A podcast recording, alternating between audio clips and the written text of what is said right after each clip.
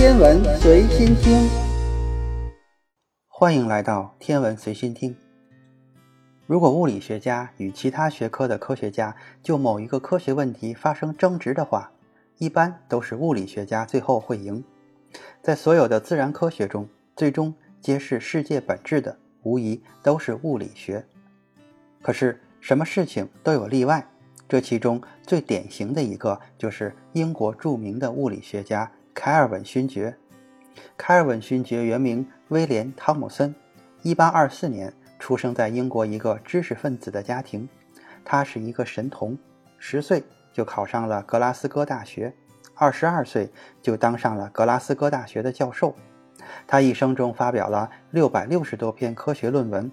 他是热力学的开创者之一，对热力学第一定律和第二定律的建立做出了巨大的贡献。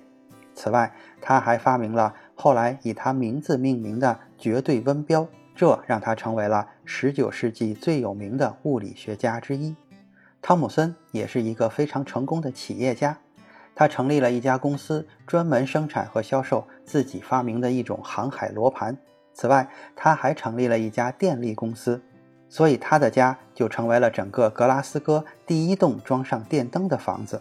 他还领导了一家公司。成功的铺设了第一条跨大西洋的海底电缆。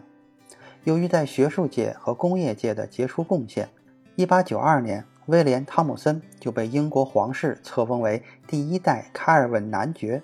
不过，人们更习惯地称他为卡尔文勋爵。在世纪之交的1900年，一次演讲中，卡尔文勋爵公然宣称了物理学的大厦已经建成。剩下的只有一些修修补补的简单工作。虽然他提到在物理学的天空中仍然还飘着两朵乌云，但是他认为那只是两个用不了多久就能彻底解决的小问题。但是在后来，二十世纪初，那两朵乌云变成了两座全新的物理学大厦，就是相对论和量子力学。卡尔文勋爵还犯过的另一个错误，就是他对地球年龄的估算。他是用热力学的方法估算地球年龄的。他假设地球最初是一个巨大的火球，随着时间的推移，这个火球就由外向内逐渐冷却，从而变成了今天的样子。而这个冷却的时间就是地球的年龄。1862年，他发表了一篇论文，说地球的年龄在两亿年到四亿年之间。而到了1897年，他又发表了一篇论文，宣称地球的年龄其实是2400万年。那为什么两篇论文的结果会有这么大的差别呢？这是因为卡尔文勋爵后来意识到，基于当时的物理学理论，太阳最多只能燃烧几千万年，所以他就修改了自己的理论模型，从而大幅减小了地球的年龄。不过，很快就有一群意想不到的人跑了出来。这些人就是一群地质学家。这些地质学家通过观察一些古老的沉积岩来计算地球的年龄。在地球上有一种很重要的岩石类型，叫做沉积岩。沉积岩的结构是一层一层的，越往下层的沉积岩年代就越久远。通过研究某些岩层的沉积速度，就能计算出形成该岩层所花费的时间。再把各岩层的形成时间都叠加起来。就可以估算出形成整个沉积岩地形所花费的时间了。那些地质学家就把这个时间近似的看成是地球的年龄。很多地质学家都用这种办法估算出了地球的年龄，而他们算出来的数字明显大于卡尔文勋爵公布的结果。查尔斯·达尔文曾在第一版的《物种起源》中宣称，地球的年龄至少在三亿年以上。而剑桥大学三一学院的地质学家塞缪尔·霍顿更是宣称，地球的年龄最高达二十三亿年。这样一来，关于地球的年龄就有了两派观点。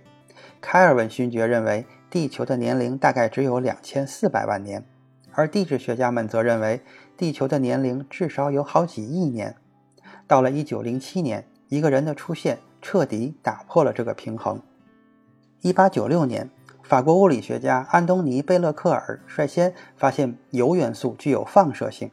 两年之后，皮埃尔·居里和玛丽·居里发现钋元素的放射性更强。这三个人也因此共享了1903年的诺贝尔物理学奖。到了1907年，打破平衡之人就是英国著名的物理学家欧内斯特·卢瑟福。在20世纪初，人们已经知道，对于含有放射性的元素，其部分的原子核会自发地衰变成其他的元素的原子核，从而使放射性元素的质量减小。一九零七年，卢瑟福发现了一个非常奇妙的现象：对所有放射性元素而言，其原子核衰变到只剩一半时所花费的时间是固定不变的。比如说，一百千克的某种放射性元素衰变到只剩下五十千克，与五十千克的同种放射性元素衰变到只剩下二十五千克所花费的时间是相同的。卢瑟福的发现有着很大的实用价值。就是可以把放射性元素的半衰期当成一个标准的时钟，来测量古老物体的年龄。无论是开尔文勋爵的热力学方法，还是地质学家的沉积岩方法，精度都比这种放射性元素半衰期的方法差得很多。通过研究一些古老矿石的衰变情况，卢瑟福发现地球的年龄至少有七亿年。更重要的是，卢瑟福的发现为地球年龄的测量指明了方向。只要能找到地球上最古老的岩石，然后再利用某种放射性元素的半衰期来计算它的年代，就可以估算出地球的年龄。可是当时具体该用哪种放射性元素来测量，还是一个悬而未决的问题。下一个做出重要贡献的人是英国地质学家阿瑟·霍姆斯。霍姆斯主要关注铀元素的一种同位素铀二三五，它是制造原子弹的主要原料。铀二三五具有放射性，可以自发地衰变成铅二零七。更关键的是，铀二三五的半衰期长达七亿年，所以它可以作为一个很理想的时钟来测量地球的年龄。通过测定古老岩石中铀二三五和铅二零七的比例，霍姆斯特在一九二七年发表了一篇文章：地球的年龄在十六亿到三十亿年之间。到了一九四六年。他又发表了一篇文章，宣称地球的年龄应该是在三十亿年以上。一九四八年，芝加哥大学地质学教授哈里森·布朗也对地球的年龄产生了浓厚的兴趣。布朗把测定地球年龄的课题交给了自己的博士研究生克莱尔·彼得森。以前人们测量地球的年龄都是去寻找一些特别古老的岩石。但问题在于，那些所谓的古老岩石，其实都是在地球诞生很久之后才形成的。如果只是研究地球上的岩石，可能会大幅度低估地球的年龄。彼得森提出，从太空中掉下来的那些陨石，其实是太阳系形成之初剩下来的物质，它们的内部还保留着太阳系最原始的化学组成。这些陨石其实和地球一样古老。这样一来，只要用霍姆斯的办法，准确测出这些陨石到底存在了多少年，就能推算出地球的年龄。但在实际的测量过程中，彼得森遇到了一个很大的麻烦，那就是陨石的样品只要一接触到空气，样品中的铅含量立刻就会显著上升。这些样品很容易受到空气中铅的污染。为了解决这个问题，他建立了世界上第一个无菌实验室。在无菌实验室里仔细挑选古老陨石的样品，并精确测定其中铀和铅的比例。他的努力最终在七年之后获得了回报。一九五五年，彼得森在一次学术会议上正式宣布，地球的确切年龄是四十五点五亿年。这个结果一直到现在也没有发生大的改变。在经过近百年的努力之后，人类终于测出了地球的年龄。总结一下，在19世纪末，基于热力学的研究，开尔文勋爵宣称地球的年龄应该是2400万年。